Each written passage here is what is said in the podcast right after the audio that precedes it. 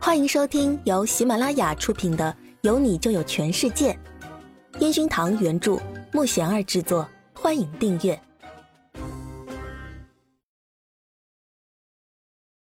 第37集，女神夏可儿。老板，你听说了吗？夏可儿今天回公司哎，而且还跟你一起拍网上炒得最火的那条广告哎。苏子玉一说到这里，更是兴奋的不行，一脸期待的看着陈焕宇的表情。他眉头锁得更紧，自己都还不知道要拍广告，这个小八卦怎么比自己还早知道？而且就算拍那么火的广告，他也不用开心成这样吧？陈焕宇转身坐在沙发上。老板，你想喝咖啡吗？我给你冲去。苏子宇听到只是简单的一声回应，于是马上找着话题。刘明去买了。陈焕宇拿出手机，看着自己上了微博热搜的第一栏，想到今天叫自己回来说有重要会议的陈岩峰，陈焕宇忍不住笑了笑。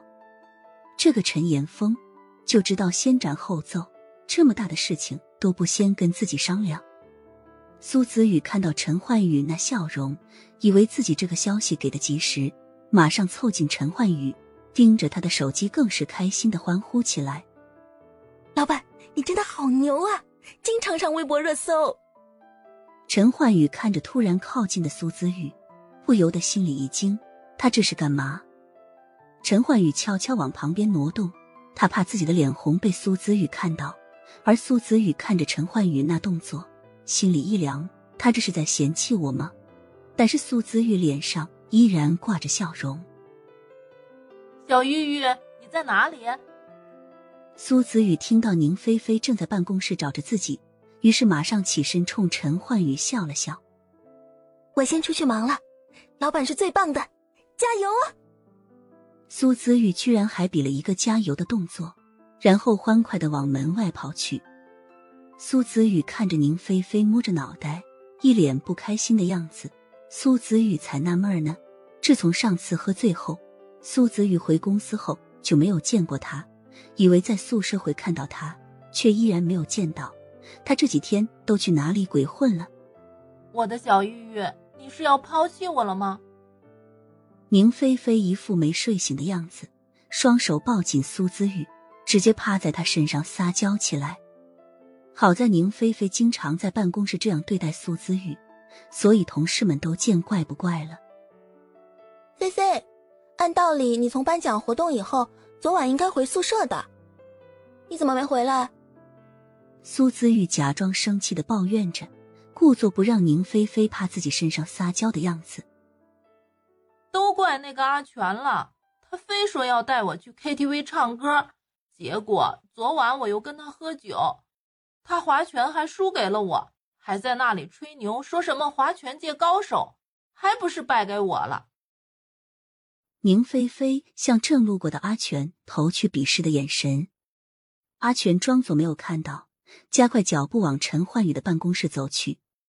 苏子宇看着宁菲菲那动作，忍不住偷笑起来，原来他最近是跟阿全赌气呢，居然能赌上通宵，除了宁菲菲也是没谁了。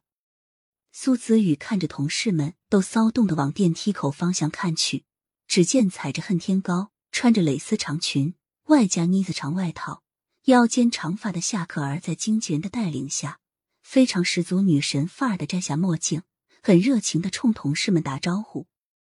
苏子宇看着她那气场却又那么平易近人的举动，目瞪口呆地看着她，她一直保持着微笑，往会议室的方向走去。不一会儿，只见广告部总监以及媒体宣传总监都拿着资料来到会议室，陈岩峰带领着陈焕宇紧跟着走进去。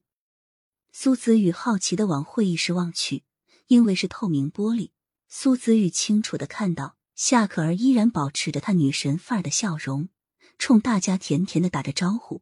看着陈焕宇跟她握手后的表情，她居然脸红了，还害羞地摸了摸旁边的鬓发。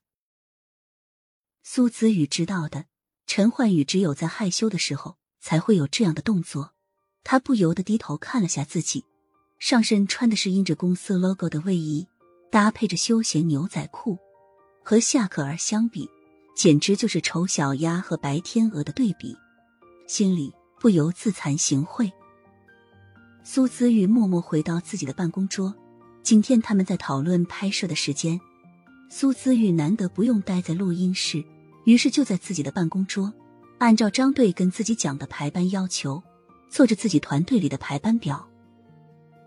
广告拍摄开始了，苏子玉本来不用来拍摄现场的，但是陈岩峰可能看苏子玉工作细心，就让他一起过来帮宁菲菲管理服装的工作。其实还是陈岩峰怕宁菲菲不专心，导致这么重要的广告会出现失误。只要张队同意，苏子玉当然是没什么意见的，毕竟他的工作是听从他们的安排的。苏子玉看着宁菲菲因为自己的到来开心的那个样子，苏子玉无奈地摇摇头，认真地跟在他身后去拿用来拍摄的服装。拍摄到最精彩的那部分，场景是在海边。苏子玉没想到公司的总裁以及那些爱看热闹的同事都来到现场。苏子玉知道今天的拍摄内容是需要陈焕宇和夏可儿深情对望，表现出热恋中的感觉。陈焕宇本身对这样的设计不是很满意，但是陈岩峰在保姆车里好说歹说地讲着这个广告的重要性，陈焕宇黑着眼答应了。拍了3次，导演都非常不满意。本集已播讲完毕，请订阅专辑，下集精彩继续。